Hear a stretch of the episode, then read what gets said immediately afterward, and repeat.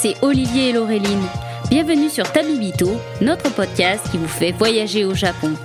Ici, nous vous emmenons à la découverte du pays du soleil levant et de sa culture à travers nos expériences de voyage. Tabibito, c'est aussi un podcast qui va à la rencontre de ceux qui y ont vécu ou qui s'y sont expatriés. Alors, partons maintenant ensemble à la découverte du pays du soleil levant.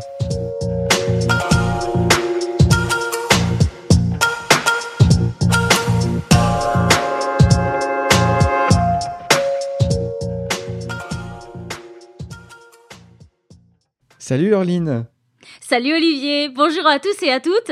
Bonjour à toutes et à tous. Et bienvenue dans cet épisode 33 pour lequel nous avons des invités et on va les laisser se présenter euh, à vous. Donc c'est nous avons avec nous euh, Amandine et Benjamin euh, qui sont les deux noms derrière l'été de Setsuna. Donc est-ce que vous pouvez vous présenter un peu à notre audience pour qu'on sache qui vous êtes? Bonjour tout le monde. Bonjour à tous. Donc, euh, donc nous, on est Amandine et Benjamin, donc les fondateurs euh, derrière la maison de thé euh, Setsuna. Donc, c'est une maison de thé qui est spécialisée dans, uniquement dans le thé japonais. Le principe de notre euh, marque, en fait, c'est de travailler directement avec les producteurs. Donc, on essaie de voyager tous les ans au Japon, d'aller les rencontrer et euh, de faire les sélections avec eux. On fonctionne par système de récolte, en fait. Donc, chaque année, on reçoit euh, des échantillons des récoltes et du coup, on sélectionne ces nouveaux produits et donc euh, ça change d'année en année. On a des produits qui viennent, des produits qui repartent, euh, des produits qui sont toujours là mais qui sont pas des mêmes producteurs. Donc voilà, c'est un peu ça le principe de, de cette sauna. Alors on est vraiment super content de vous avoir sur cet épisode puisque nous on vous avait découvert en vrai on avait pu goûter en vrai thés euh, sur euh, l'édition euh, de l'année dernière de Shizen Market à Paris, donc le grand marché de Noël franco-japonais. Et donc pour faire profiter un petit peu notre audience de ces bontés, je crois que vous nous avez préparé un petit code promo à partager. Donc si l'épisode vous plaît, n'hésitez surtout pas à commander. Donc nous, on est absolument fans. Je crois que je n'ai plus quasiment que votre thé dans l'armoire. Oh, le faillot Merci beaucoup. Euh, mais je suis désolée, je vais faire des infidélités quand je repars au Japon. J'achèterai un peu de thé là-bas. Non, mais nous aussi, euh, nous aussi, on fait des infidélités. Ne t'inquiète pas. donc le code promo, donc c'est tout simplement Tabibito en majuscule et ça vous offre 15% euh, sur votre commande. Voilà, tout simplement. Oh, eh ben merci. Et pas de limite de temps. C'est Oh, bah c'est gentil. et ça, oh. s'additionne aux frais de port offerts à partir de 45 euros d'achat. Ah, excellent. On espère que du coup, euh, ça permettra à plus de monde de découvrir euh, vos thés. Euh, moi, j'aime beaucoup parce que je suis pas très thé noir, mais les thés noirs japonais, je les trouve un peu moins puissants que, bah, par exemple, un Earl Grey ou un Breakfast Tea. Donc voilà, ça permettra peut-être aux gens de découvrir d'autres choses aussi. Bon, alors ne restez avec nous, n'allez pas tout de suite faire une petite commande. On va d'abord vous parler du thé. Et euh, bah, du coup, on voulait vous poser les questions, Amandine, Benjamin. Déjà, comment est-ce que vous, vous êtes un peu tombé amoureux du thé japonais? Et euh, qu'est-ce qui a fait que vous êtes, euh, bah, vous êtes lancé dans l'aventure de cette maison de thé? Alors, moi, le Japon, c'est un peu mon pays de cœur depuis toujours. J'ai l'impression d'avoir grandi avec le Japon au quotidien on, a une histoire très différente euh, avec le pays, euh, Benjamin et moi. Et moi, je suis vraiment celle qui était euh, depuis toujours focus Japon. Depuis toute petite, je regarde des animés, je, lis des shoujo et j'ai vraiment l'impression d'avoir baigné dans ce Japon au quotidien où, même si tout ce qui se passe dans les shoujo, les magical girls, c'est pas vraiment la réalité, je vous assure. Il y a toujours, je vous assure, c'est c'est pas comme ça. On, ne monte pas sur le toit de l'école pour avec une cape et un masque comme ça, euh, non? On ne fait pas ça dans la vraie vie. Mais il y a quand même cette part de quotidien, euh, la nourriture. Euh, à l'école, les bukasai, les, les, choses comme ça, les bukatsu, les, les clubs, ça existe vraiment. Et du coup, j'ai toujours grandi avec ce, cette espèce d'image un peu fantasmée du Japon. Et euh, ado, ça a été, c'était vers 2000, 2005, 2008. La chose qui m'a vraiment fait tomber encore plus dans le Japon, c'est la musique. Je sais que toi aussi, Laureline, ça a été euh, une grosse période et c'est peut-être encore une grosse période de ta vie. Mais en fait, la musique japonaise, le visual kei, ça a été vraiment ah, ouais. une grosse, grosse, euh, une grosse, grosse partie de mon adolescence. Et mais je pense que pour la France aussi, il y a eu vraiment cette vague de personne ne comprenait d'où d'où ça sort. Ah puis ça marchait mieux en France qu'au Japon le visual kei. Ouais ouais, il y a vraiment eu cette cette vague visual kei qui est arrivée sur la France et moi je suis un peu tombée dedans. les concerts. en plus, j'avais la chance d'habiter pas très loin de Paris et du coup, euh, j'ai eu la chance de faire quelques concerts euh, quand même euh, quand j'étais ado. Et donc, il y a eu la musique et il y a aussi la mode, la mode Lolita qui est aussi très, qui s'est vachement développée en France autour de 2006-2007. avec des boutiques qui ouvraient sur Paris, des choses comme ça. Donc c'était vraiment, moi j'ai vraiment gravité dans ce milieu un peu euh, mode musique underground euh, pendant toute mon ado jusqu'à euh, jusqu'à la fac en fait où où j'ai fait une une fac anglais japonais histoire de rester dans le dans le dans le milieu et c'est vraiment quelque chose qui est resté avec moi et du coup lors du premier voyage au Japon j'avais l'impression de déjà connaître notre premier voyage au Japon, c'était Tokyo. On est parti pendant presque un mois. J'avais vraiment l'impression de déjà connaître les, de déjà connaître Harajuku, de déjà connaître Shibuya à travers tout ce que j'avais emmagasiné depuis euh, que j'avais six ans. Euh, ça, ça, a vraiment euh, mijoté euh, dans, dans ma tête comme ça. Benjamin, lui, c'est un peu différent. Oui, oui, oui. Bah déjà, moi, j'ai pas, j'ai pas grandi sur Paris. moi, je suis, je suis né là où on vit ici avec Amandine. On est, on est au Havre. Donc euh, moi, le break tout ça, ça, ça n'existait pas. Hein. On parle quand même de la, des années 80, euh, quand, quand je suis né, euh, entre Paris et, et, la province, mais, comment on appelle ça euh, Il y avait un monde. Donc non, j'ai pas du tout connu tout ça. Mais ça a quand même commencé très tôt, même si euh, j'assimilais pas ça forcément au Japon, mais j'ai commencé moi avec le club d'eau. J'étais hypnotisé devant des BZ je sais pas, c'était, on était en quoi 92, 93, j'avais, euh, j'avais 4, 4, 5 ans. Donc j'ai commencé euh, oui, à travers les, les mangas, enfin les animés plutôt. DBZ, Olivier Tom, l'école des champions. Le héros s'appelle euh, Benjamin. Voilà, ça, ça aide, ça aide à s'intéresser à, un animé. oui, non, parce que moi, Laureline, il n'y avait pas beaucoup de d'héroïnes euh, qui s'appelaient comme ça. À la, du moins, pas à la télé. moi non plus. Euh, ouais, donc euh, je, je, je, regardais ça, je, je, me gavais de ça. Euh, les Power Rangers, j'aimais bien aussi. D'ailleurs, j'aime toujours les, les, les, Sentai. On juge pas. Mais, mais même si tu juges, j'aime les Sentai. non, tu n'as pas le droit de juger le tokusatsu. donc ouais, non, j'étais pas, je suis pas fan absolu euh, non plus de, de, de, tout. Je mangeais pas tout ce qui, tout ce qui passait. Par exemple, j'aimais pas les Chevaliers du Zodiac. C'était lent, euh, les, les mecs qui se font rétamer en permanence. Enfin, c'était pas mon délire, quoi. Voilà. J'ai quand même une, de base, un bon terrain euh, propice euh, à la culture japonaise, même si euh, je m'en rendais pas compte. Euh, au fur et à mesure, on se rend compte quand même que c'est le Japon parce que il y a des trucs un peu étranges, des écritures qu'on comprend pas une fois qu'on a appris à lire. Euh, donc je commence à poser des, des, des questions à ma mère. Qu'est-ce que c'est? C'est des caractères japonais qu'on dit. Donc ça, ça commence à se construire dans ma tête. Le Japon, c'est le point commun à tous ces trucs que j'aime bien regarder. Un peu plus grand, du coup, moi je veux apprendre un peu à me battre comme dans Dragon Ball Z. Euh, ma mère m'a au judo. Rien à voir. Hein. J'étais pas passionné, je te dirais, par le, par le judo. J'en ai quand même fait hein, jusqu'à mes 13 ans, donc j'en ai fait quasiment une dizaine d'années. Et là, on rentre dans un trou noir, en fait, où j'ai pu, je me suis plus vraiment intéressé au Japon. J'ai rapidement compris aussi que euh, bah, là où je vivais, si tu veux pas avoir une trop mauvaise euh, code social, on va dire, euh, il faut rester plutôt éloigné de tout ce qui est Weibo et, japonais, etc. Donc voilà, j'ai mis ça à distance. Plus tard, je fais la même fac d'anglais qu'Amandine, c'est là où on s'est connus, sauf que moi j'étudie le chinois. Un peu après, ça revient. Je veux toujours me battre euh, comme dans Dragon Ball Z. Donc cette fois, je commence le dessus euh, en traditionnel. Mais bon, voilà, euh, toujours pas la, la, grande passion au Japon. Je me mets quand même à refréquenter d'autres euh, d'autres geeks, euh, des nerds, des weebos. Je m'assume un petit peu plus et, et voilà, et ça revient en fait progressivement, naturellement. Et ça nous mène un petit peu plus loin, post-études, où bah, on est en 2014, on vient de finir les études avec Amandine, on vit à Paris maintenant. On a un peu d'argent, euh, on a déjà fait quelques voyages ensemble à l'étranger. Donc, euh, Amandine veut partir au Japon. Moi, je suis pas super chaud, mais Je me dis, allez, j'ai jamais été déçu par un voyage, donc on y va. Tokyo, trois semaines euh, en 2014. Bah là, j'ai pris une claque. En fait. C'est c'est là où vraiment je suis revenu euh, sur euh, sur le Japon et et le, le, le, fait que j'aime ça. Là-bas, c'est dépaysement complet je peux rien lire, je comprends rien ce qui se passe autour de moi, euh, je sais pas ce que je mange, euh, c'est très grand, ça, ça grouille de monde, euh, il fait très chaud parce qu'on est en juillet, voilà, premier voyage au Japon, on choisit juillet. si vous avez le choix, n'allez pas au Japon en juillet. non, puis c'est vrai, c'était c'était plus l'aventure en fait.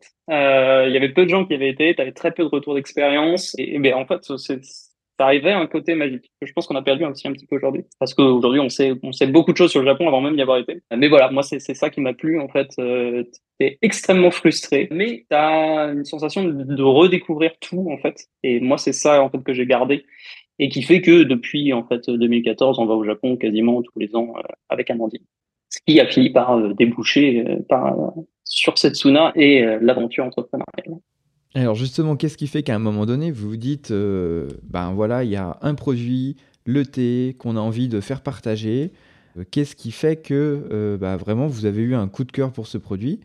Et après, bah, du coup, moi ce que j'aimerais bien un petit peu, c'est que vous nous racontiez les différences thé japonais, thé chinois, etc. Parce que ça, je pense, c'est pas très clair pour tout le monde. Ouais, moi, ma rencontre avec le thé, euh, c'est pareil, c'est pas quelque chose qui est très très jeune. Hein. Je pense qu'il y, y, a peu de gens qui, qui, adorent le thé jeune, même si on en voit dans notre communauté de, de, de, clients, des gens qui viennent nous parler, qui sont assez jeunes. C'est quelque chose que j'imaginais pas avant de me, de me, lancer dans, ce, dans cette activité-là. Moi, j'ai commencé vraiment à m'intéresser au thé. Euh, on est à Paris. J'ai commencé à boire du pourreur. Euh, donc le pourreur, c'est un thé chinois fermenté. On y reviendra. On va parler vraiment en détail du thé. Mais j'ai pris ça moi pour m'aider à digérer parce que voilà, j'ai quelques soucis d'estomac qui font que. Et donc, je commençais à fréquenter les boutiques de thé à Paris. Euh, là, tu comprends que vraiment, c'est un truc huge. Euh, il y en a plein, tous différents, surtout dans les boutiques de thé chinois. C'est très, très impressionnant euh, tout, tout, ce qu'on peut trouver. Et en fait, tu comprends que ça fonctionne un peu comme le vin. C'est très similaire. Il y a des cépages, il y a des millésimes, il y a des régions, il y a des savoir-faire différents. C'est un peu sans limite en, termes d'exploration. Euh, ce qui tombe bien parce que je ne bois pas de vin. Donc, euh, je, du coup, j'explore le thé. Euh, L'avantage, c'est qu'on peut en abuser. Il y a beaucoup moins de risques. Ouais, enfin, moi, j'ai déjà réussi à être dans ce qui s'appelle tea drunk. Euh, parce que j'avais fait justement euh, une découverte du puor et comme c'est fermenté et que bah j'avais pas mangé le midi euh, comme j'avais bu du puor de 3h à 6h l'après-midi je je rentrais pas droit hein, souvent avec le gyokuro ouais. ça peut être aussi la caféine ça rend vraiment quand on fait des dégustations de gyokuro souvent on fait de faire que deux ou deux, trois maximum en même temps parce que sinon. Euh, tu, tu dors pas ce soir, quoi. Ouais, et puis tu as un mal de crâne, euh, tu as l'impression vraiment d'être sur un petit nuage, mais. Il va très vite le nuage. tu n'as pas fumé, tu n'as pas bu, mais tu, tu, es vraiment dans un autre monde. Euh, donc il ne faut pas abuser euh, non plus d'être très caféiné. Alors après, pourquoi le thé japonais spécifiquement? Personnellement, moi j'ai une certaine fascination pour, pour l'artisanat japonais. Et c'est cette, rigueur que j'ai croisée nulle part ailleurs, pour l'instant en tout cas, à élever au niveau d'art euh, ce qu'ils ont envie de faire. Euh, donc ils peaufinent chaque étape, chaque mouvement, de génération en génération. Ça, ils font ça en famille depuis euh, des siècles. Et, voilà, ils ont cette même manière d'aborder le thé. Euh, ils ont développé euh, ce qu'on appelle des, cultivars qui correspondent en fait à un cépage dans le vin. Donc ils ont développé ça, qui, ce qui est propre au Japon. Ils n'ont pas les mêmes cultivars que les Chinois, par exemple. Et ils continuent de les développer avec le temps. Ça se développe encore, ça évolue encore. On fait encore des croisements, on, cherche, on fait encore de la recherche en fait au niveau au niveau des théiers. Euh, ils ont développé une manière de le cuire entre guillemets le, le thé. Euh, même chose, c'est une méthode qui est utilisée nulle part ailleurs. C'est ce qui fait d'ailleurs la spécificité du, du, du, thé japonais, du thé vert japonais. Euh, on va en parler juste juste après. Et derrière ça, ça reste le Japon. Euh, ils ont beau chercher à innover, ils maintiennent une, une certaine tradition qui leur permet de continuer à produire des thés qui en fait ont disparu partout ailleurs dans le monde. Euh, bon, bien sûr, je pense au, je pense au matcha. On, on, va explorer ça, euh, on va explorer ça ensemble, mais c'est un thé en fait qui existait ailleurs et qui a complètement disparu euh, au fil des siècles. Donc c'est un peu c'est un peu tout ce mélange là qui fait que euh, moi c'est pour ça que le thé japonais m'intéresse et qu'aujourd'hui on fait que du thé japonais. Et puis, il y avait vraiment cette envie euh, entrepreneuriale, on va dire, de notre part. On avait tous les deux un, un, job qui nous plaisait plus ou moins.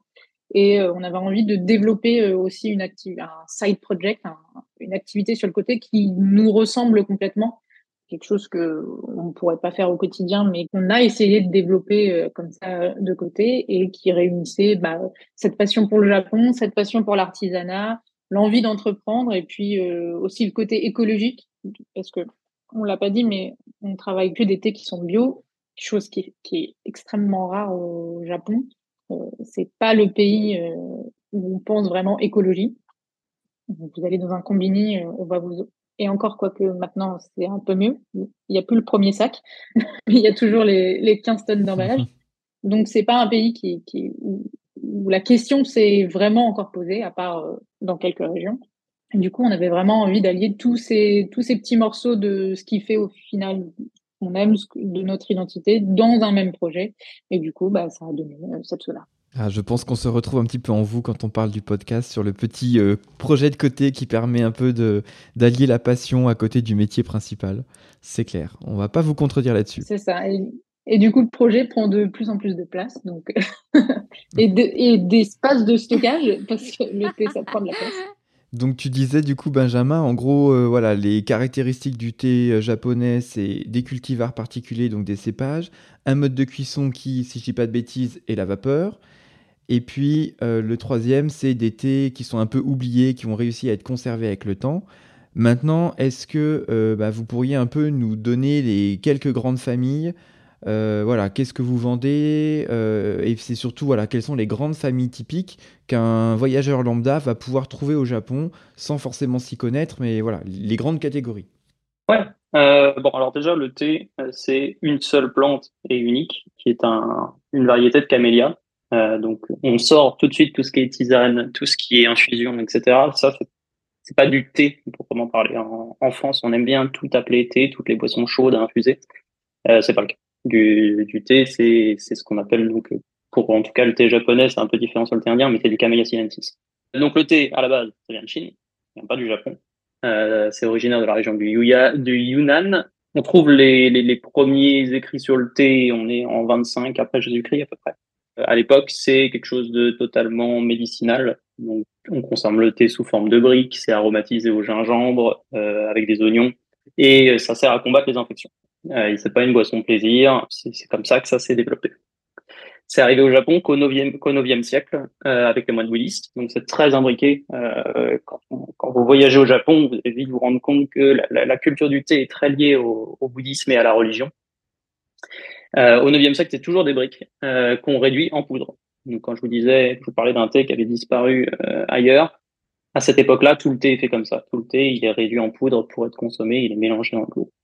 Au Japon, à cette époque-là, tout est importé. Donc, ça coûte très cher. C'est que pour l'élite, on démarre la culture du théier qu'au 12e siècle sur le sol japonais. Donc, on démarre à Kyoto, la région de Uji, qui est très connue, et dans le Kyushu. Côté Uji, c'est pour être proche, en fait, de, du palais impérial, tout simplement. Et euh, dans le Kyushu, c'est parce que tout simplement, un meilleur endroit pour faire pousser du thé. Donc le thé d'Uji, en fait, on en fait tout un monde, mais euh, c'est pas du tout le meilleur endroit pour faire pousser du thé.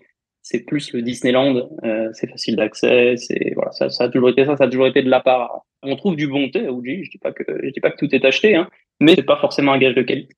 Bon, on va pas trop s'attarder sur l'histoire non plus. Je peux vous en parler pendant des heures hein, pour, pour, écrire un petit bouquin sur sur l'histoire du thé. Euh, il y a quand même la cérémonie du thé qui rentre, qui rentre dans tout ça. Euh, là, on est, on est aux environs du XVIe siècle, avec toute cette apparition des codes wabi-sabi. Donc, celle-là, c'est toute l'esthétique japonaise qu'on connaît encore aujourd'hui, euh, avec des, des tons très sur le jaune, très tatami, en fait.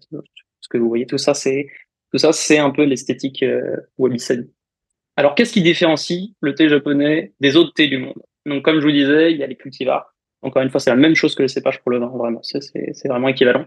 La Chine possède un peu plus de 280 cultivars. Au Japon, on en compte à peu près 54 qui sont officiellement euh, répertoriés. Donc il y en a beaucoup moins. C'est pas pour ça qu'il n'y a pas de quoi faire. Hein. Euh, avec 54 cultivars, avec euh, trois ou quatre méthodes de cuisson et, euh, et des régions, euh, vous avez déjà de quoi explorer le thé pendant toute votre vie. Vous n'aurez pas fait le tour. Donc le plus connu, celui que vous retrouvez partout, c'est ce qu'on appelle le, le Yabukita c'est la première chose à, goûter, on va dire, c'est le, thé que vous trouvez partout, le sencha, etc. Les trois quarts du temps, ce que vous trouvez, ce sera du, du yabukita. Ensuite, il y a la méthode de cuisson. Au Japon, le thé, il est étuvé. Donc, Olivier, tu parlais de vapeur, c'est ça, c'est l'étuvage, ça se fait, ça se fait à la vapeur. Donc en fait, on le passe très très vite à la vapeur et on le refroidit immédiatement. Ça sert à garder la, feuille verte, ça évite qu'elle s'oxyde. Si vous faites pas ça, tout simplement, ça devient du thé noir. Quand je disais que c'est la même plante, c'est vraiment la même plante. Ça. On n'a rien changé jusqu'à la cuisson. Et là, on se, là, on se sépare. Donc on peut faire du thé vert, on peut faire du thé grillé, euh, qui est du thé vert grillé, et on peut faire du thé noir. C'est des choses qui sont très différentes. Tout à l'heure, on parlait du pourreur. Le pourreur, c'est chinois. C'est un thé qui est fermenté. C'est encore quelque chose de différent. C'est quelque chose qui est très peu travaillé au Japon. On trouve certaines petites productions qui vont le faire. On trouve des, gens qui font ça un peu dans leur coin. C'est pas forcément commercialisé. C'est tout aussi intéressant. C'est des choses que Setsuna ne référence pas forcément pour des questions de prix, parce qu'on essaie aussi de garder euh, des prix qui restent corrects, accessibles au plus grand nombre. Euh, si on commence à vendre du thé à, euh, je sais pas, nous on fait que du sachet de 100 grammes, mais si on se met à faire 200 euros le sachet de 100 grammes, je pense qu'il n'y a pas beaucoup de gens qui vont comprendre, il n'y a pas beaucoup de gens qui vont s'y intéresser. Donc c'est pas c'est pas notre but d'aller référencer ces choses-là. Donc on cherche des choses qui sont toujours assez uniques, des choses qui valent le coup d'être découvertes, des choses qui changent du thé qu'on boit tous les jours, euh, mais sans aller sur quelque chose de très puriste, hyper recherché. Peut-être qu'on le fera un jour. Peut-être qu'un jour on aura le public pour faire pour faire ça, euh, mais c'est pas en tout cas dans l'essence euh, dans l'essence de la marque. Donc au Japon on utilise la vapeur pour le thé vert. En Chine, on utilise le wok. C'est aussi quelque chose qu'on retrouve au Japon, mais plutôt pour le thé noir. Et ça, ça sert à euh, stopper, par exemple, totalement une, euh, une oxydation pour le, pour le stabiliser, justement. Donc, c'est un peu toutes ces différences-là qui font que le thé japonais va se, va se distinguer, qui va avoir des saveurs plus végétales, euh, plus prononcées pour certains, quand même, surtout sur le thé vert, et la présence d'umami qu'on retrouve vraiment sur le, sur le, thé japonais et qu'on va pas retrouver sur, euh, sur d'autres, sur d'autres régions de thé. Pour ceux qui savent pas, l'umami, c'est une des saveurs au même titre que la mer, le sucré, le salé. Euh, c'est une saveur dont, on parle beaucoup et qu'on développe beaucoup dans la cuisine japonaise. Mais c'est quelque chose aussi qu'on retrouve chez nous. Par exemple, la, tomate a un umami très fort. Si vous avez des bonnes tomates, hein, si vous poussez vos tomates, vous allez retrouver ce, ce, goût très, très, très puissant en fait, qui envahit toute la bouche. Et c'est ça l'umami. C'est pas lié à un goût en particulier, c'est vraiment une sensation. Oui, en fait, c'est un procédé chimique. Euh, il y a beaucoup, il y a plein d'aliments qui en possèdent. Après, il faut que ce soit travaillé, cuit et travaillé d'une bonne façon pour que ça ressorte vraiment. Et les produits japonais le font particulièrement bien. Euh. Alors moi, en général, je le décris comme le savoureux. Euh, ça. fait un, ça englobe un peu comme une pellicule de, de beurre, mais en plus délicieux. En fait, c'est euh, voilà, c'est quelque chose qui qui donne envie de reviens-y en fait. C'est ça. c'est vraiment ce, ce, truc de ça t'englobe toute la bouche, ça te fait saliver, ça te donne envie de toujours plus. Et euh, il y a ça dans le miso, dans la sauce soja. C'est vraiment cette sensation de, de on a envie de toujours plus. On a envie d'en manger. Alors du coup, est-ce que vous pouvez aussi nous parler aussi un peu des, des régions du, du, thé au Japon? Parce que comme tu disais, euh, en fonction euh, bah, du terroir, euh, ça va apporter aussi d'autres choses euh, bah, au, thé, euh, au thé japonais. Alors, déjà, avant de parler des régions de thé, il faut se rendre compte que ce qu'on a chez nous, c'est très peu par rapport à ce qui est disponible. Le Japon, c'est 100 000 tonnes à peu près produites par an, et il y en a 10% qui sont exportés. Parmi ces 10%, il y a, il y a Setsuna, mais il y a le monde entier, en fait. Euh, donc, on a accès à très peu de choses. Il y a des choses qui sont vraiment en quantité limitée. Euh, bah, pour ceux qui ont suivi un petit peu nos aventures euh, l'année dernière, on, a cherché à proposer du oolong japonais. Euh, on n'a même pas réussi à obtenir 20 euh, kilos parce que tout est déjà réservé, tout est sur liste d'attente et la production, bah, une fois qu'elle est faite, elle est faite. Surtout si tu mets des mmh. certains standards de qualité savoir que le thé, ça se récolte qu'une fois si tu veux de la qualité par an. Sinon, tu vas, tu vas bien sûr aller chercher plusieurs récoltes par an. Mais là, ça va servir à faire du thé en sachet. Enfin, voilà. On n'est ni, euh, ni Itoen, ni Lipton. C'est la même chose. Hein. Euh, les Lipton, euh, très grande marque de thé, pas très, pas très bonne. Et euh, Itoen, c'est la même chose, mais au Japon. Ne croyez pas que tous les thés sont bons au Japon, c'est pas vrai. on, trouve aussi du, du thé avec des, des, standards de qualité très très bas pour faire du, pour faire du volume. Donc, si on regarde les régions, on va parler d'abord de Shizuoka. Donc, Shizuoka, c'est la région où on trouve tous les grossistes de thé. Euh, donc, pour des gens qui vont chercher des choses très clés en main euh, pour, euh, pour rentrer dans le monde du thé, ils vont aller à Shizuoka et ils vont chercher un grossiste et c'est la seule chose qu'ils vont faire, même si on en trouve en Allemagne qui vont faire exactement la même chose à votre place. Mais voilà, c'est la plus grosse région, c'est 40% de la production, c'est du thé qui est essentiellement du thé de plaine. On trouve aussi quelques montagnes, L'eau est extrêmement importante dans le, dans la culture du thé aussi. Donc là, on est sur des sources d'eau qui viennent du mont Fuji et tout. Enfin, il y a une belle histoire euh, derrière quand on, quand on vend du, du thé de Shizuoka. C'est pas pour rien d'ailleurs que c'est là où on en trouve le plus. Là, bah, il y a plusieurs centaines vraiment de, de, de producteurs et de manufactures qui sont implantés. Et quasiment tout le thé transite à un moment par Shizuoka. C'est ce qu'on disait avec les grossistes, avec toutes les plateformes logistiques en fait qui sont dédiées au thé, parce que c'est pas, c'est des circuits qui sont, sont spécialisés bien entendu. Donc tout transite quasiment par Shizuoka. Ensuite, on a Kyoto Uji, j'en parlais tout à l'heure, euh, qui est considéré comme le berceau du thé japonais, euh, surtout connu pour sa production de matcha, même si encore une fois, c'est connu. voilà, on va dire c'est connu. Non, c'est pas vos préférés.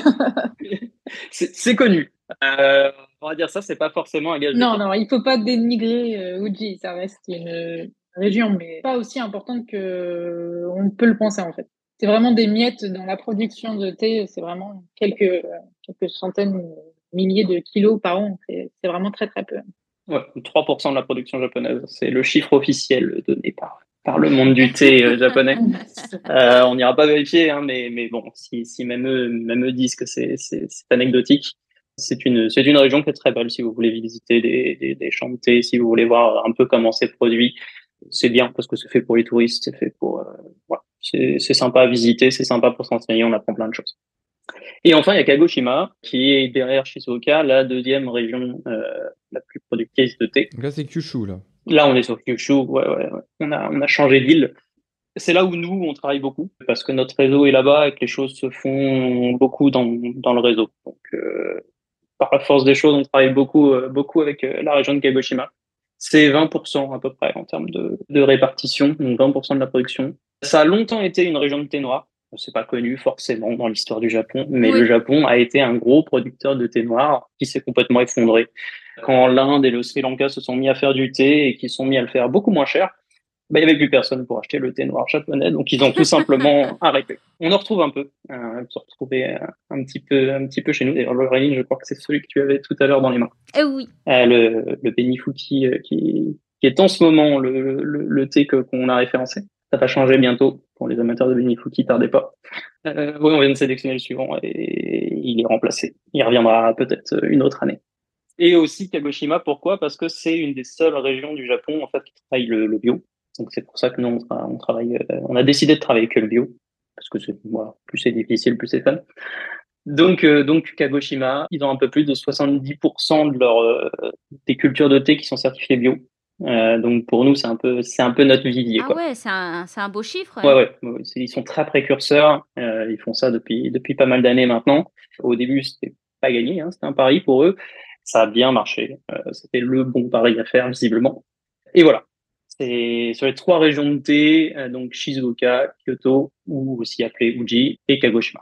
Alors du coup, Benjamin, tu nous as bien euh, expliqué toutes les régions autour du thé et euh, va nous parler un peu de leur, leur spécificité. Rapidement, juste avant de passer un peu sur la partie euh, voyage, parce que vous, vous allez nous parler un peu de, de Kagoshima et de Kyushu, est-ce que tu, vous pouvez euh, nous rappeler et expliquer à, à nos auditeurs un peu les, les grandes familles d'été euh, japonais, genre le Genmaicha, les Sencha, le Matcha, le Hojicha? Ouais. bah Déjà, commençons par la base, les, les thés verts, donc tout ce qui est Sencha, Gyokuro, etc. Donc là, ce sont des, des, des thés euh, nature euh, qui sont qui n'ont pas été parfumés plus que ça. Ils ont simplement été étuvés, ils ont été cuits un petit peu plusieurs fois souvent euh, pour faire pour révéler les arômes. La différence qui va se faire, c'est est-ce qu'il a été cultivé à l'ombre, est-ce qu'il a été cultivé uniquement au soleil. C'est ce qui va faire la différence entre un gyokuro et un sencha. Sachant qu'il existe des grades intermédiaires pour les, les plus poussés euh, qui, veulent euh, expérimenter un petit peu plus dans le thé vert.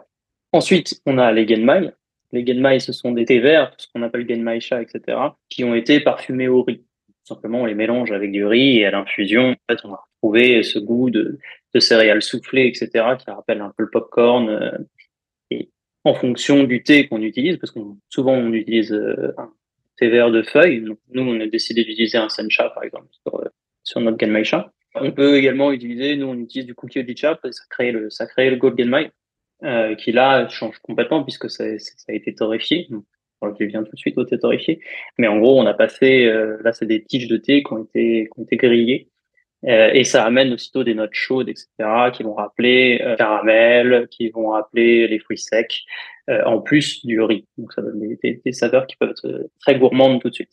Donc les thés torréfiés au Japon, ce sont des thés verts qu'on a tout simplement passé sur le grill.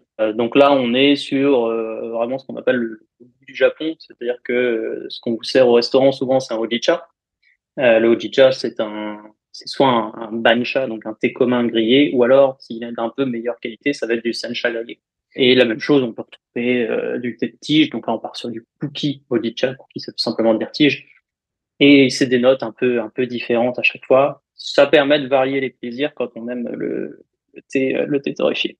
Et enfin, vous avez des thés oxydés. Donc là, on part sur tout ce qui va être euh, thé bleu, thé noir. Donc le thé bleu, typiquement, c'est le, le oolong c'est la catégorie la plus répandue de, de thé semi-oxydé. Le oolong, c'est au Japon, c'est anecdotique. Hein. Euh, on en parlait tout à l'heure. C'est très dur d'en avoir. C'est une production qui a été abandonnée dans les années 60 et c'est devenu un peu une spécialité d'une certaine partie de la Chine et de, de Taïwan qui est, qui est très connue pour ça.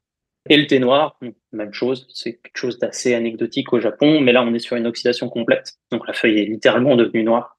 Sur le thé bleu, si on la regarde, en fait, c'est un mélange de vert et noir, donc ça donne des reflets bleus. C'est pour ça qu'on l'appelle thé bleu. Ne vous attendez pas à avoir une infusion bleue dans la tasse. Vous serez déçus. Et le thé noir, même chose, selon le, cultivar qu'on utilise, on obtient des, thés qui peuvent être très très délicats. T'en parlais au tout début, euh, Laureline. En effet, le thé japonais noir n'a rien à voir avec un thé chinois. Il est, c'est très, c'est très fin. Euh, on avait un qui s'appelle Wakocha, qui tire sur la, sur la prune. Le Benifuki va plus tirer sur le miel. Et tout ça, c'est jamais aromatisé, en fait. ça, c'est une volonté de Setsuna. On les, on les aromatise pas pour justement aller chercher du thé de très haute qualité et qui rappelle quand même certains fruits, qui rappellent quand même certains, certains arômes sans, sans aucun recours à des artifices qu'on peut trouver sur d'autres marques. Le matcha? T'as oublié le matcha? J'ai oublié le matcha. J'ai oublié le matcha. J'ai oublié le matcha parce que parce que moi je ne suis pas fan de matcha. C'est Amandine la grande fan de matcha dans les dans Oh là là, le mystère oh là là. Je suis je suis team Gyokuro. Euh, ça. Euh, donc le Gyokuro comme le matcha est un thé d'ombre. Le, le, le matcha c'est une culture qui est dédiée. C'est un processus qui est dédié. Euh, on en parlait dans, la petite partie historique sur le thé. Et on fait, en fait, on fait du tencha, là où les autres, on fait, on fait de l'aracha. Dans les deux cas, c'est du thé cru. C'est le thé quand il sort de la récolte et qu'il a simplement été étuvé. Sauf que, comme c'est un processus dédié, on appelle ça donc du, du, tencha.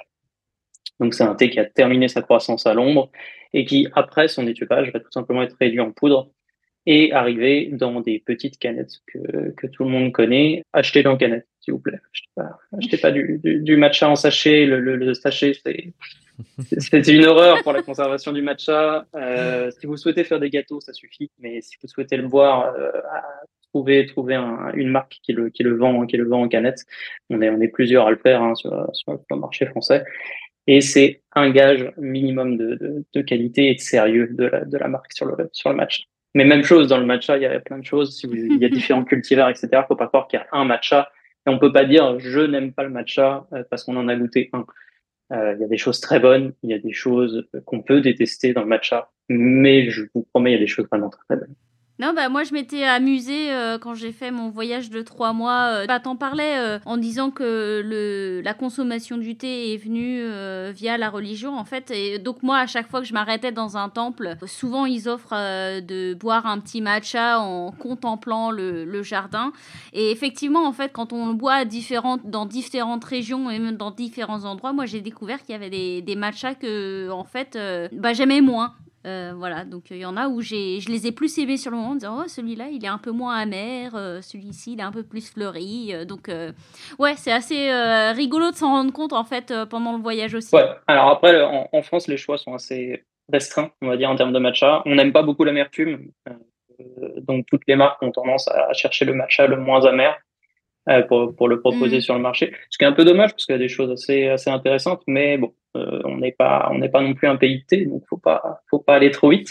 Oui, oui, non mais puis de toute façon le matcha est censé être servi avec une petite pâtisserie japonaise aussi. Donc de toute façon le but du matcha est d'avoir cette amertume c'est d'avoir aussi le petit gâteau à côté pour créer quelque chose un ensemble en fait. Ouais ouais, ouais tout à fait ouais. Euh, je vous encourage d'ailleurs hein, pour ceux qui vivent à Paris euh, aller acheter une, une, petite, une petite pâtisserie japonaise de Toraya par exemple pour, ceux qui ont, des goûts de luxe.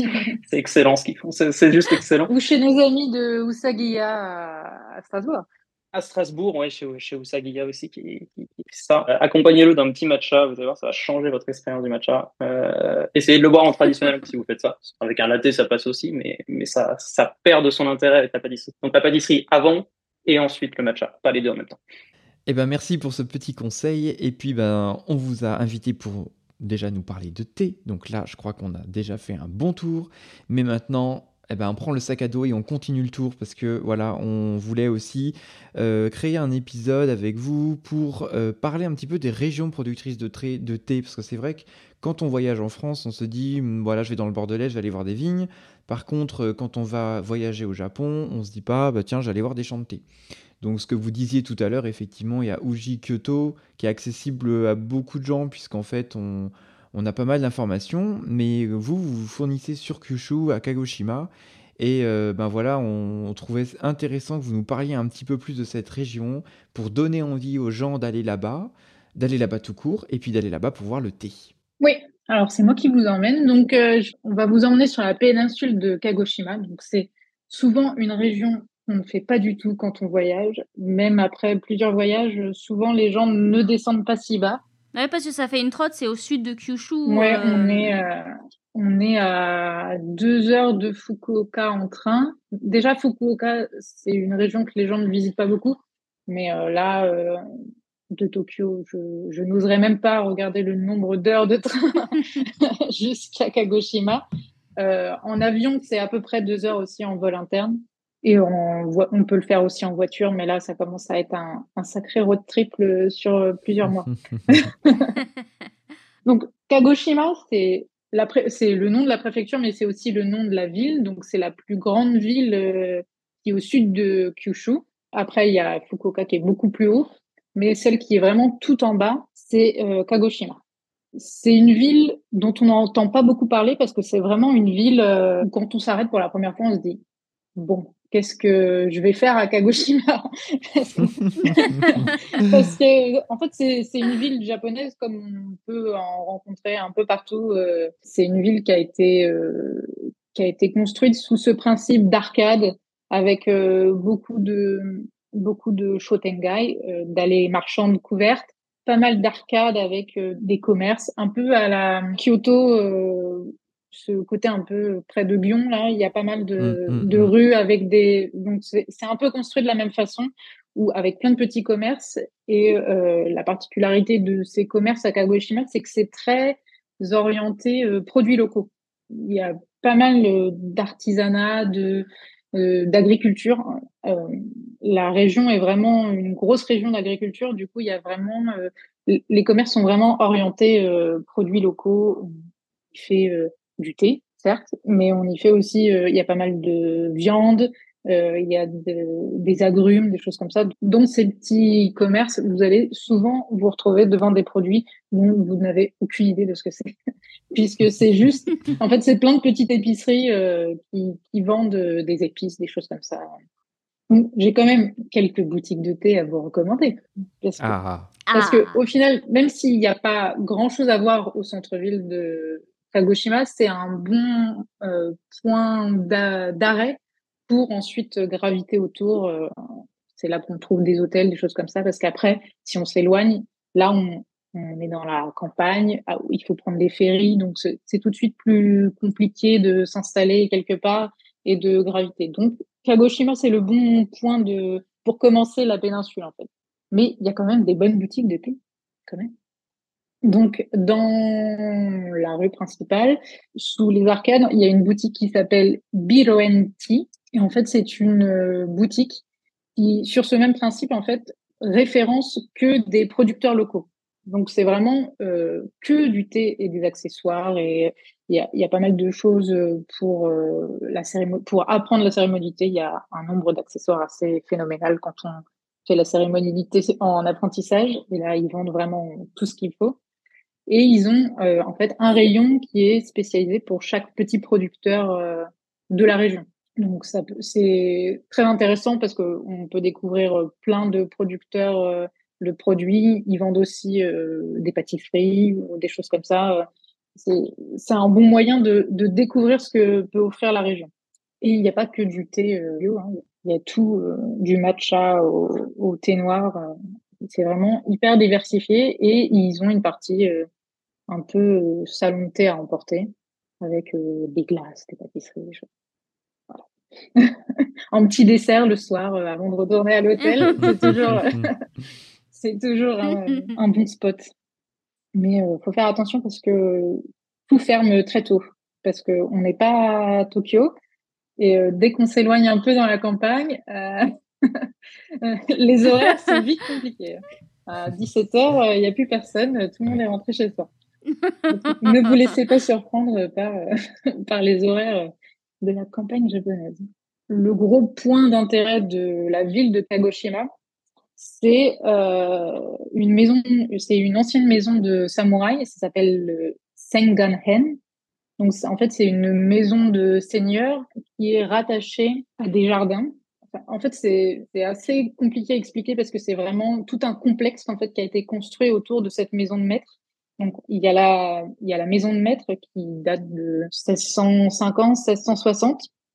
Donc, on a toute cette euh, maison qui est restée dans son jus. Donc, il y a tout le mobilier avec euh, une famille seigneuriale qui était très tournée vers, euh, vers l'Occident, vers la Chine. Donc, il y a plein de meubles, plein de choses qui témoignent en fait de la vie de cette, de cette famille qui recevait beaucoup d'étrangers en fait dans la ville. Et en fait, ils ont construit plein de pôles en fait, autour de cette maison, donc avec un, un très beau jardin euh, japonais. La maison est sur les hauteurs de la ville, donc avec une vue plongeante sur la ville. On a vue sur le volcan. Je vous y emmène après euh, sur Sakurajima. Donc, on a vraiment cette vue dégagée sur le volcan avec euh, devant vous le, le, jardin japonais vraiment traditionnel. Il y a une bambouseraie, il y a une maison de thé pour faire un petit stop euh, matcha.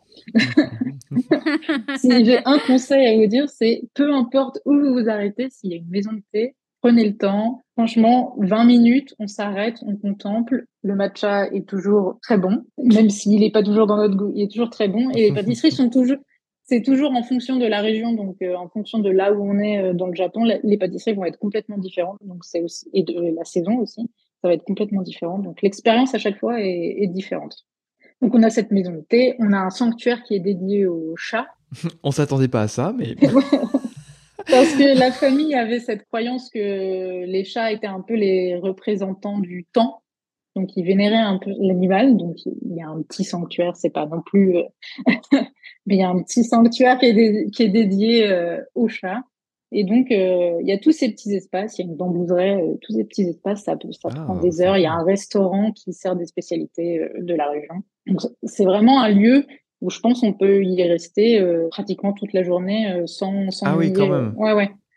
Il y a vraiment le temps de ah faire tout le tour. Euh, on peut ah arriver le matin un peu, un peu tard, déjeuner là-bas au restaurant pour faire les petites spécialités de Kagoshima et ensuite faire les jardins et choses comme ça.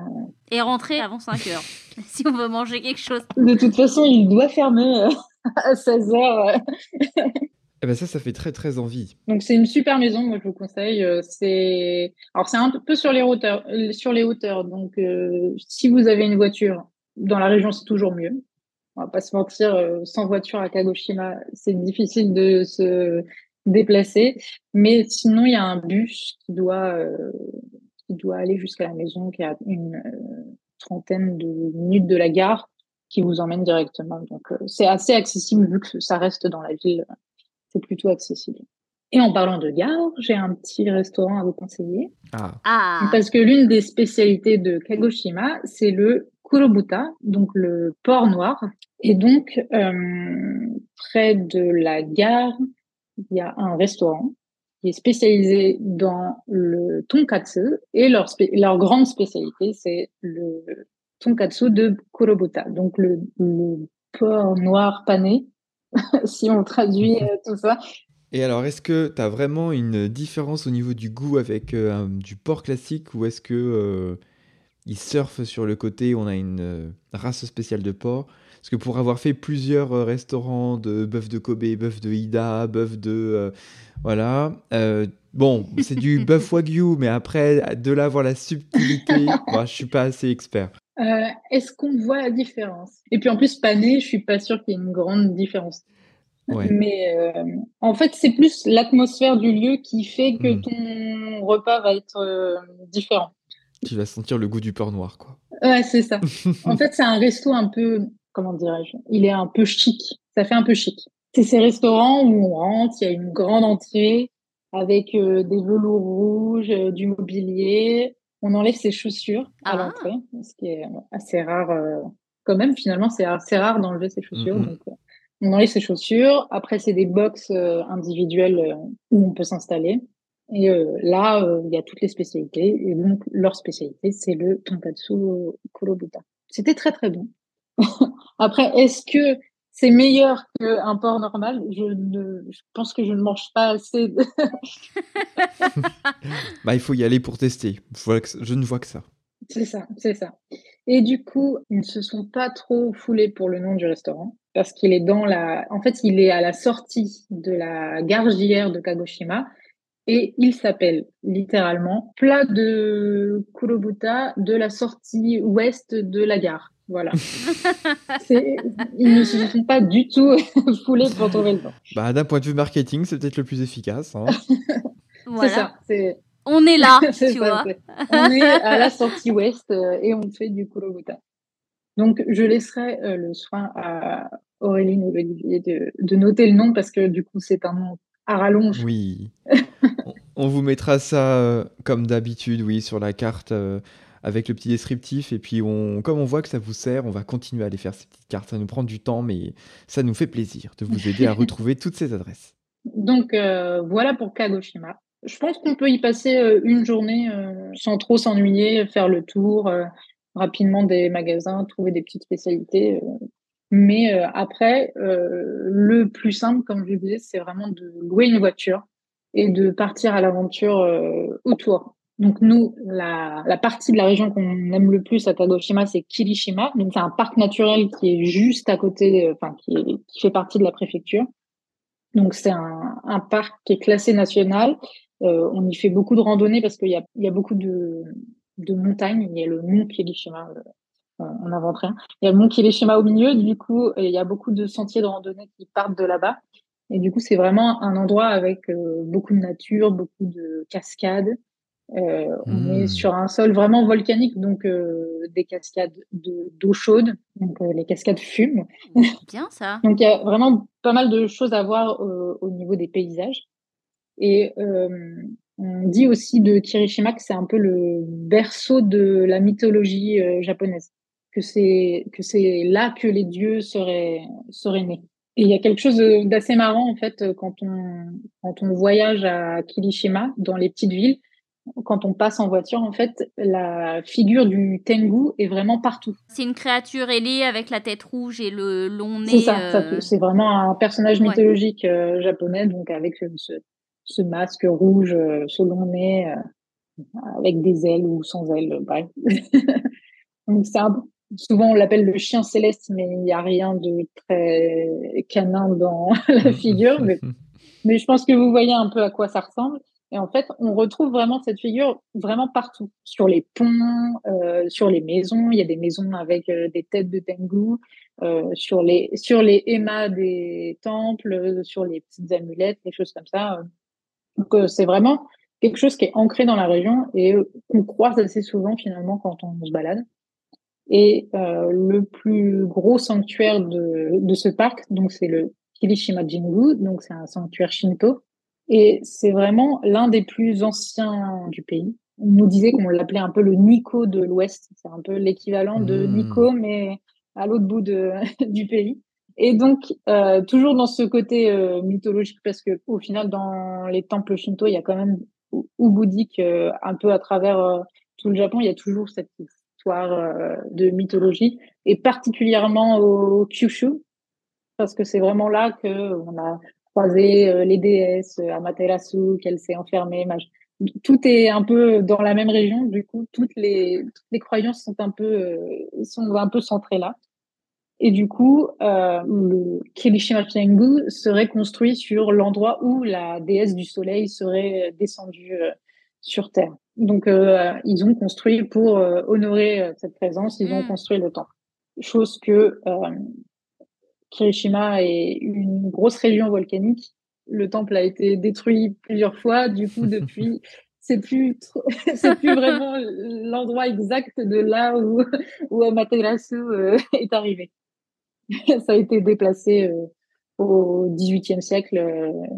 Euh, à force d'être reconstruit et reconstruit, ils se sont dit que bon, finalement. C'était peut-être pas le bon endroit pour, euh, pour les mettre. C'était peut-être mieux de déménager. Mais du coup, depuis euh, Kilichi Majingu, il y a un sentier de randonnée qui permet d'aller un peu plus haut dans la montagne et de retrouver l'endroit originel de ce, de ce, du sanctuaire. Donc, c'est une petite promenade qu'on peut faire avec des bonnes chaussures, ça se fait sans problème. Et euh, il y a euh, une cérémonie qui tous les mois, au début du mois, le 10, je crois, qui tous les mois va, en fait, il y a ce pèlerinage qui se fait jusqu'à jusqu'à l'endroit euh, originel du, du temple. Et, mmh. et, du coup, on peut on peut y participer, une sorte de petit pèlerinage avec les moines.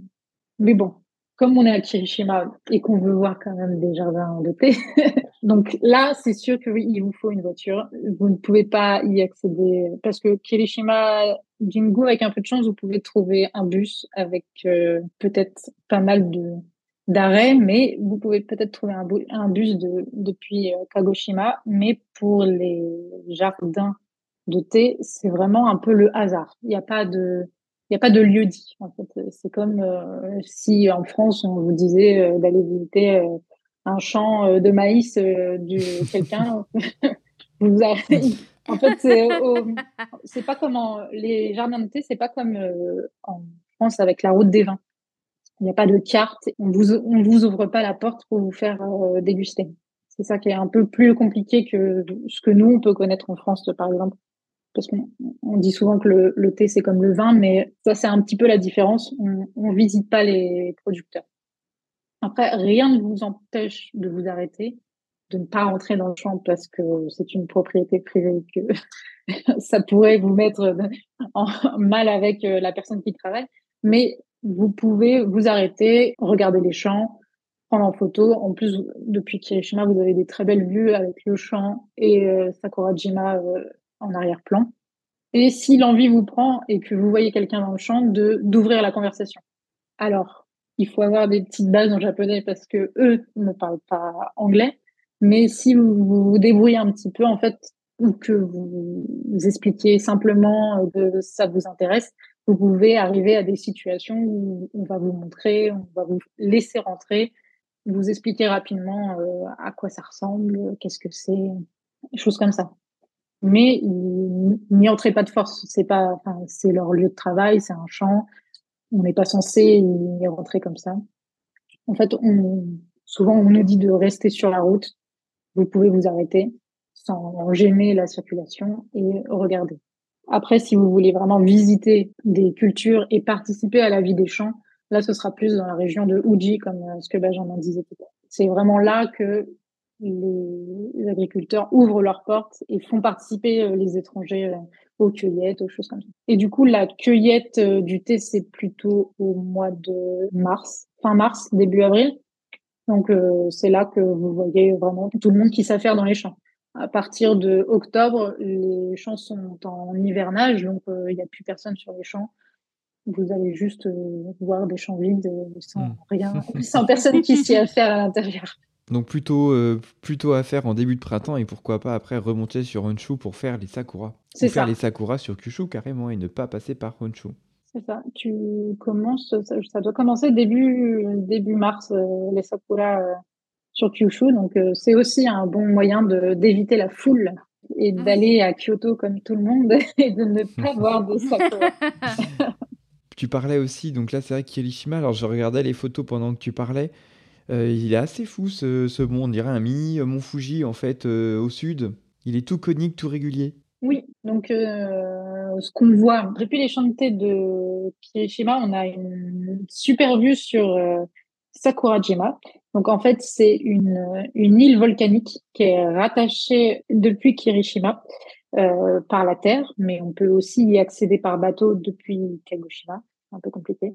Donc, soit on fait le tour par Kirishima, soit on prend le bateau depuis Kagoshima. C'est un volcan qui est toujours en activité. Mm. En fait, c'est le volcan le plus actif du Japon. Donc, euh, trois ou quatre fois par jour, on a le droit à une petite euh, éruption. Ah, c'est classe ça. On n'a pas des grosses coulées de lave comme on peut se. c'est pas, vol- c'est pas volcano. On- c'est, euh, on a des petites volutes de fumée. Mais la population est régulièrement euh, en alerte sur euh, les grosses éruptions. Donc, euh, à savoir que parfois, il y a des jours où on ne peut pas prendre le ferry euh, pour aller à. Kagoshima parce que c'est. Il y a, le risque est un peu trop élevé. Du coup, les autorités autorisent pas les bateaux à accoster sur l'île. Donc, nous, on, on est parti de Kagoshima pour aller, pour aller sur Sakurajima. Donc, on prend un ferry. Alors, vous pouvez le prendre à pied ou en voiture. Après, tout dépendra de comment vous voulez euh, circuler sur place. Il y a un système de bus sur place, mais c'est Mm. un peu, un peu plus long parce que du coup, il faut attendre le bus à chaque arrêt. Mhm. Ou alors, vous pouvez directement y aller en voiture et euh, ce sera un petit peu plus cher euh, pour monter sur le bateau, mais euh, après, vous êtes libre de faire ce que vous voulez sur l'île. Je conseille fortement la voiture quand même. Ça donne une liberté et ça permet d'accéder partout. quoi. Et après, il y a des loueurs de voitures euh, au port. Donc, euh, si on Ah veut oui, on juste peut louer aussi, une voiture pour euh, la journée, on peut aussi euh, louer des voitures, des scooters, euh, des vélos. euh. on peut aussi, ça peut être aussi la solution. Mm. Donc, le ferry, sauf euh, arrêté euh, gouvernemental, c'est tous les jours. Il y en a euh, 4 par heure, de 6h à 21h.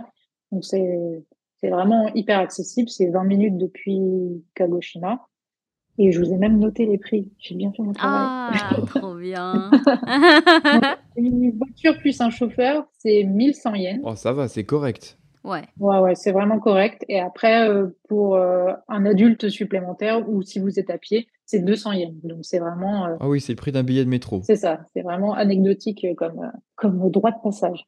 Du coup, comme je vous le disais, les, les points d'intérêt sont assez éloignés. Donc, euh, prévoyez quand même votre moyen de transport euh, euh, une fois que vous êtes sur l'île parce que sinon, ça peut vite vous prendre euh, des heures entre chaque point et, euh, et que vous n'ayez pas euh, le temps de faire tout ce que vous voulez voir en une journée.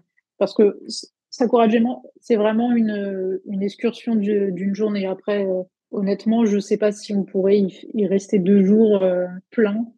Ce- serait un petit peu long. euh, Il y aurait pas grand-chose à voir. Ça reste une, une petite île euh, volcanique, mais mais quand on est dans la région, c'est vraiment le point euh, à aller voir. Aussi, le petit euh, le petit warning, c'est prévoyez de quoi manger parce que c'est une petite île et il y a très peu de restaurants, donc euh, c'est toujours mieux de prévoir un pique-nique. Et il y a très peu de, il y a pas de combini euh, à tous les coins de rue. Ah ouais, même pas. Ah. D'accord, ouais. Il y a euh, un combini ou deux à la station de ferry. Mm. Vous avez euh, un Family Mart, un petit Lawson, mais après il n'y a plus rien d'autre euh, sur l'île. Donc si vous êtes à l'autre bout de l'île et que vous n'avez pas de pique-nique, bah, ce sera la diète pour l'après-midi. Oui, parce que du coup, tu as quand même pas mal de rotation, donc tu peux, tu peux imaginer que le truc est un peu semi-touristique, en mode petite excursion à la journée depuis Kagoshima qui se fait bien, avec euh, quelques services quand même sur place, quoi. Bah, en fait, il y a beaucoup de gens qui prennent ce ferry de Kagoshima pour Sakurajima pour aller travailler. Ah, d'accord. Mais ils font quoi, du coup? C'est de l'agriculture? C'est... Ouais, je pense que euh, il y a une partie euh, agriculture. euh. Honnêtement, je je saurais pas te dire euh, ce, ce- qu'est-ce qu'il y a comme activité. Et puis t'as l'inverse, hein, t'as des, t'as des gens qui vivent sur Sakurajima euh, qui vont travailler euh, à Kagoshima. Je suis sûr qu'ils vont élever le porc noir. On n'en a pas vu. Alors, la grosse spécialité de Sakurajima, c'est le radis blanc.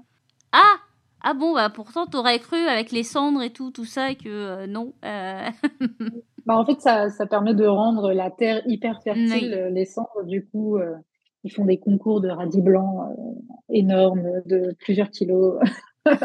Donc, la spécialité de, de Sakurajima, c'est le, c'est le radis blanc euh, en pickles, donc euh, avec euh, Mmh, une bon, petite sauce un peu vinaigrée. Et, euh, on sert souvent ça avec le thé. Donc, euh, ça change des pâtisseries. Ah, bah, j'y ai pas pensé ça, ouais. Ah, d'accord. C'est très original, ouais. C'est bon aussi. Donc, prévoyez votre, votre pique-nique. C'est un petit conseil parce que même les combini qu'il y a à la, à la station de ferry, c'est vraiment le minimum du minimum. Et après, euh, sur l'île, vous avez aussi ce système de, euh, j'ai pas le mot en, en japonais, de, de petites échoppes, de petites étals de fruits où en fait euh, tout est en libre service. Il y a une petite boîte, c'est écrit 200 yens. Vous mettez vos 200 yens vous mettez vos 200 yens. Mm. Il n'y a, pas de... Il a pas de je mets, je mets pas, c'est vous mettez vos 200 yens et vous pouvez prendre euh, un, un, petit sac de mandarines, euh, des choses comme ça. Ça se fait beaucoup euh, dès qu'on est à la campagne au Japon, mm. ça se fait beaucoup. On, croise souvent. C'est les agriculteurs du coin qui mettent à disposition une partie de leur récolte et souvent pour très peu cher, on peut avoir un petit encas comme ça c'est souvent des fruits ou des légumes. Mais ça permet de manger des petites euh, clémentines euh, de la région euh, quand c'est la saison. Ça fait faire le tour des fruits et légumes de saison du Japon. Donc finalement, autour du volcan, tu as surtout voilà, un peu de champs, des randos à faire, ou tu as des temples, des sanctuaires?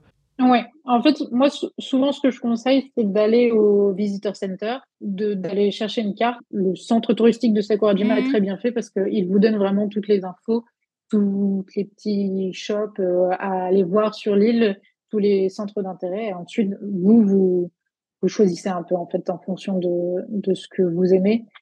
Euh, selon si vous voulez voir euh, plutôt de la nature ou plutôt des temples, il y en a, mais ils sont assez petits. Et comme le volcan euh, est souvent en éruption, euh, ils ont tendance à pas faire euh, à pas faire long feu.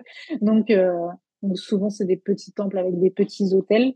Il y a justement un, un tori en fait, qui est assez célèbre sur l'île parce qu'il a été complètement enterré, donc il reste que le haut du tori. Ah, hmm. Donc, donc c'est un peu l'attraction touristique. Il y a honnêtement pas grand chose à voir. C'est le haut d'un tori qui s'est fait avaler par une coulée de lave, quoi. c'est ça. Et du coup, on s'imagine que euh, euh, deux mètres en dessous, il y a les pieds. Euh, donc, ça, permet aussi de voir à quel point le paysage est assez changeant sur l'île. Donc, il y a un peu ce côté de renouveau perpétuel pour, pour faire avec, avec le volcan. Après, l'ambiance doit quand même être assez particulière, parce que comme tu le dis, en gros, tu passes là-bas deux jours, tu es assuré d'entendre un petit grondement, et puis de, ressentir un peu le côté puissance de la Terre quand même, quoi. C'est discret. En fait, l'éruption est, ouais, l'éruption est assez discrète, bizarrement. C'est plus euh, des grosses volutes de fumée qui vont sortir tout d'un coup. Ouais, c'est ça. Faut lever les yeux, en fait. C'est après ça, reste, ça reste assez original hein, pour nous qui n'avons pas l'habitude de voir des volcans. Mais faut pas t'attendre à ce que ça gronde ou ce que ça tremble ou ce genre de choses. Peut-être que ça va t'arriver, mais tu as de la chance. Ou pas, ça dépendra de la force du grondement. Ah, c'est une aventure. C'est une expérience. Et après, il y a plein de points d'observation du coup pour le volcan qui sont plus ou moins proches. Et il y a aussi pas mal de ports d'évacuation, donc qui sont tout autour de l'île du coup pour évacuer en cas de problème, mais qui sont un bon endroit pour euh, observer euh, la vie de l'île on, observe les pêcheurs. Euh, souvent, l'endroit est quand même assez joli parce qu'il y a des petites criques. Par exemple, Benjamin et moi, on, aime beaucoup faire de la photo de paysage, euh, d'animaux, des choses comme ça. Donc, ça permet d'observer euh, les oiseaux, la, faune sauvage qui est quand même assez présente au Japon. Peu importe où Il y a quelques serpents, il y, a deux, trois trucs sympas à photographier pour les amateurs de photos. Oui, ouais, il y, a beaucoup de, de faucons, des choses comme ça. Donc, c'est vraiment, ça reste sur ce côté un peu sauvage. Et puis après, dès qu'on va sur les points euh, euh, d'observation du volcan, là, euh, c'est plus, c'est plus touristique. Tout de hmm. suite, c'est plus touristique. Comme d'habitude, on s'éloigne un petit peu. C'est ça. Prenez toujours les petites rues où personne ne va. Il y a aussi pas mal de hashiyu, de onsen de pied, un peu partout autour de l'île. Donc aussi, c'est le, le moment de la petite détente. on enlève ses chaussures, on enlève ses chaussettes et on peut euh, tranquillement se baigner les pieds dans l'eau chaude en regardant le volcan. Euh, tu avais euh, peut-être une dernière adresse à nous proposer pour faire du shopping, il me semble. Oui, complètement par hasard. En fait, on est tombé chez une céramiste, donc qui une, petite grand-mère dont la boutique ne payent pas du tout de mine. Quand on arrive sur le parking de la boutique, on a vraiment l'impression qu'on va rentrer dans une jardinerie. Mais sur la carte du Visitor Center, c'était écrit que c'était un magasin de céramique. Donc on, on, y allait, nous, amateurs de thé et d'objets de thé. Euh, on adore euh, revenir avec plein de céramique dans la vallée. Donc on, on a rencontré cette petite dame euh, qui s'appelle Midori Ashino donc, euh, elle, elle, elle, exerce depuis, euh, depuis euh, les années 80. Elle a repris l'entreprise de son père. Et en fait, elle pratique une technique qui s'appelle Sakura Jima Yaki. Donc, en fait, c'est une technique d'émail qui, qui est à base de, de cendres volcaniques. Hmm. Ah. Et du coup, ça lui permet d'obtenir des émaux argentés naturellement. Donc, elle, elle fait beaucoup de pièces pour le thé, des tasses. Elle est élève au Motesenke à Kagoshima depuis 50, euh, 60 ans. Mm. Donc, euh, elle fait beaucoup de, de shawan, des choses comme ça pour, pour le matcha mm. et euh, des théières pour le saké. Ah, mais elle a tout pour plaire, cette dame. Ben oui. et elle est, elle est adorable, comme un peu tous les petits, les petits papis et les petites mamies au Japon. elle, est, elle, est, elle est hyper conviviale, enfin, même si on parle pas couramment japonais elle, euh, elle te tape, je sais pas combien d'heures on est resté dans la boutique euh, finalement, mais euh, ça nous a pris une bonne partie de l'après-midi en fait à discuter avec elle et sa fille de choses et d'autres. Elle nous a offert le thé, elle nous a montré des photos d'elle avec Mélanie Laurent, l'actrice française. Elle ne savait pas du tout. Elle savait pas qui c'était. Mais... elle s'était prise en photo avec elle parce que elle lui avait dit qu'elle était célèbre en France, donc elle s'est prise en photo avec elle. Donc euh, voilà, en fait, c'est les belles rencontres. Euh, on est reparti. Euh, elle nous a donné des mandarines de son jardin. c'est vraiment des rencontres. faut pas hésiter, même si on parle pas couramment, de pousser la porte des gens, de, de discuter, de avec des gestes. Benjamin comme, comprend un peu moins le, bien le japonais que moi, mais du coup, il arrive quand même à suivre la conversation à coup de gestes et de contexte, euh, on s'en sort toujours. c'est pas peu dire. Hein. Je, je, comprends pas grand chose. Je comprends bien mieux que je ne parle. Je ne parle pas du tout. Mais oui, j'ai pu discuter, on va dire, un petit peu avec cette personne qui s'est bien foutue de moi parce que je, je, fais de la cérémonie du thé et je fais du thé japonais, mais je ne parle pas japonais. euh, c'était, c'était, c'était un peu, bon, c'était marrant. Elle, se, foutait un petit peu de moi. Elle m'a un peu rabroué aussi euh, en me disant qu'il faut que j'apprenne le japonais. Mais, mais oui, oui, c'est vraiment des gens, des gens qui sont adorables euh, pour peu que qu'on fasse l'effort en fait d'essayer de parler avec eux. C'était vraiment des gens qui sont adorables. Eh ben, je crois que ce petit voyage se termine sur cette belle rencontre. Euh, mais du coup, c'est top parce que moi j'avais prévu d'y aller et là vous m'avez fait un programme de trois jours euh, clé en main. Donc je vais pas me fatiguer pour le prochain prochain voyage. Je crois que je vais suivre exactement vos conseils. Euh, c'est pour ça aussi qu'on vous invite, c'est on fait profiter les gens, mais ça nous sert aussi à nous. Et, oui. et puis avant de passer peut-être à la, à la section coup de cœur, c'est peut-être le moment de rappeler le code promo que vous aviez proposé avec cet épisode. Je vous relaisse le micro. Donc le code promo, c'est Talibito, euh, tout simplement. Euh, c'est un code promo que vous pourrez rentrer à la fin de votre commande et euh, vous pourrez quand même bénéficier donc des frais de port offerts à partir de 45 euros sur toute la boutique. Et si jamais on peut vous voir en vrai, peut-être que vous serez à la prochaine aussi édition de Shizen Market cette année à Paris. Ouais, donc ce sera le 9 et 10 décembre euh, à la Cité Fertile de Pantin, donc dans la banlieue parisienne. Donc c'est un un grand marché de Noël spécial Japon qui réunit plein de d'artisans, de marques, de d'acteurs euh, engagés et qui ont un grand amour du Japon. Et donc, euh, il y a plein de festivités, des, des concerts, des conférences. Euh, peut-être vous, encore cette année. Malheureusement, on pourra pas y aller cette année. Donc, Olivier, lui, bah, il reviendra tout juste du Japon. et il sera à l'aéroport. Et puis, bah, moi, je vais manquer de jours de repos pour pouvoir reposer des jours. ouais. Par contre, j'ai quelque chose d'intéressant qui venait, c'est parce que juste avant, je fais une formation euh, sur le saké. Donc euh, voilà, ce sera pour revenir euh, encore plus loin, encore plus fort. c'est ça. Et pas bah, sur ce, on va passer au goût de cœur. Et comme c'est devenu maintenant la tradition sur Tabibito, je vais vous laisser, vous, Amandine et Benjamin, lancer notre jingle. Jingle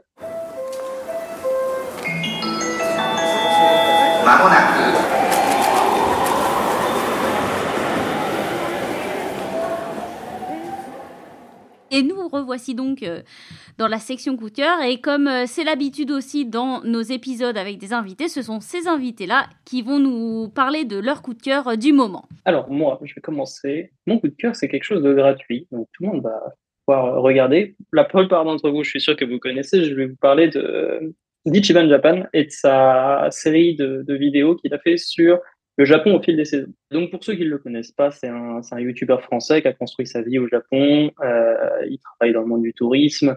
Il travaille plus précisément à la promotion des préfectures à l'étranger. Euh, récemment, donc, il a sorti un, livre et une série de vidéos qui présente une fois par mois ce qu'il y a à faire au Japon sur, sur ce mois-ci. Donc on voit le Japon évoluer au fur et à mesure des, des saisons.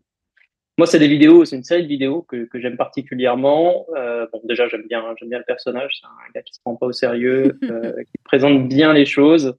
On voit qu'il aime ce qu'il fait, qu'il aime où il vit. Et ça, ça, c'est très agréable. Je pense que Guillaume, il sèche tout le monde, quel que soit l'aspect euh, du Japon culturel, populaire, touristique. Je pense qu'il sèche tout le monde là. Ouais. Ouais, bah, c'est l'avantage de, de, de, vivre là-bas et d'avoir construit ta, ta, ta vie là-bas. Euh... Non, mais il y a la passion aussi. Euh... Oui, ouais, c'est une Bible. Euh, il est vraiment, lui, intégré dans ces trucs-là, euh, par sa belle famille, par, par, par, les gens qu'il fréquente. Donc, il, il, en parle extrêmement bien. Et dans ces vidéos, ça transpire. On a vraiment cette ambiance du, du, Japon. Il montre des super spots, très éloignés des, des, des, des spots qu'on peut croiser, qui sont recommandés partout ou euh, qu'on vous propose lorsque vous allez voir une agence de voyage. Donc c'est l'occasion aussi de, proposer d'autres choses euh, ou d'aller voir par soi-même autre chose si vous organisez vous-même votre voyage. Et euh, on voit bien donc cette progression des saisons au Japon. Il y en a énormément. On parle de micro-saisons, etc. Et ça encourage à aller à n'importe quel moment de l'année au Japon, ce qui va changer de ce qu'on fait toujours où on vous dit aller voir les sakura, etc. Plutôt au contraire vous dire n'allez pas voir les sakura. euh, déjà, vous avez peu de chances de les voir. Si vous y arrivez, c'est un coup de chance, très cher. Enfin, voilà.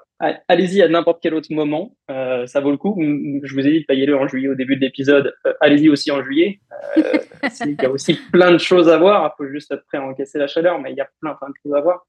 Et ça permet pour nous aussi, euh, moi quand je regarde ça, ça permet de revoyager parce qu'il y, y, a des spots qu'on a déjà fait quand on commence à avoir euh, écumé un petit peu le Japon ça, permet de se remémorer des, des, super endroits et donc de faire notre liste pour, pour la suite. Donc là, nous, on, nous, repart là dans trois semaines euh, au Japon.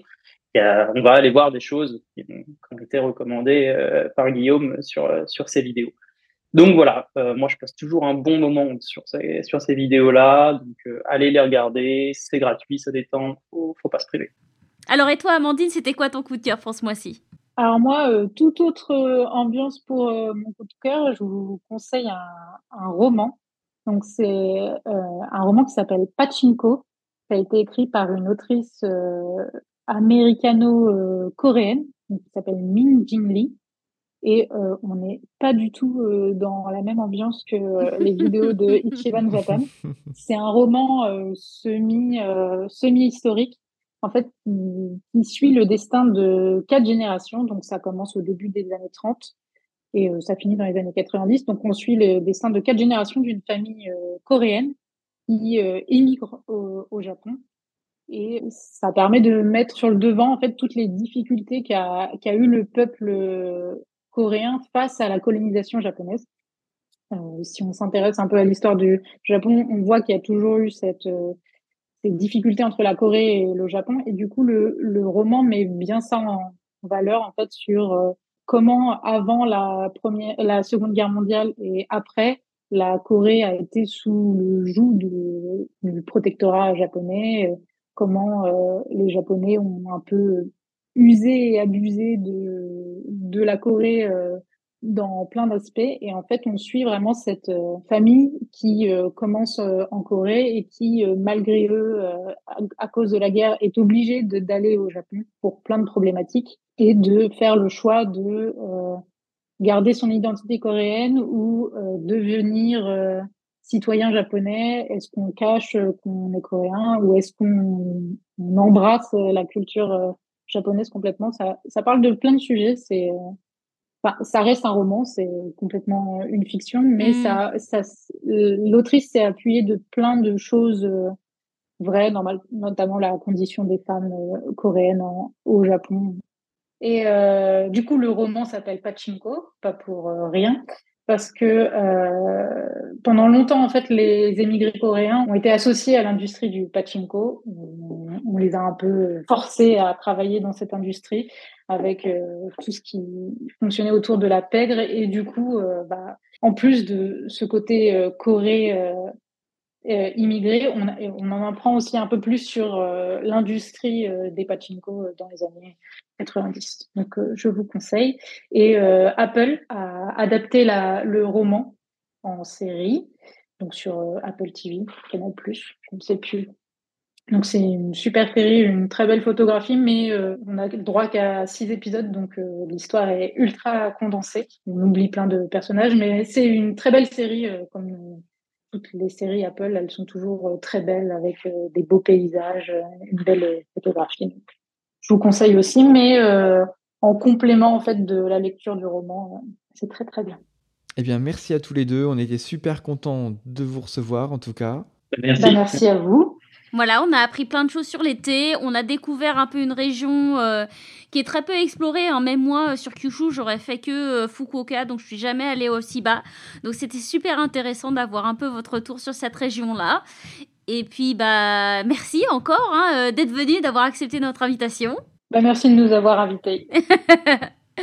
Et puis bah sur ce, euh, chers tous et toutes, merci euh, de nous avoir suivis. Merci encore de votre fidélité, de vos écoutes. N'hésitez pas, euh, bien sûr, à utiliser donc le code promo que Setsuna nous a laissé pour découvrir l'été japonais.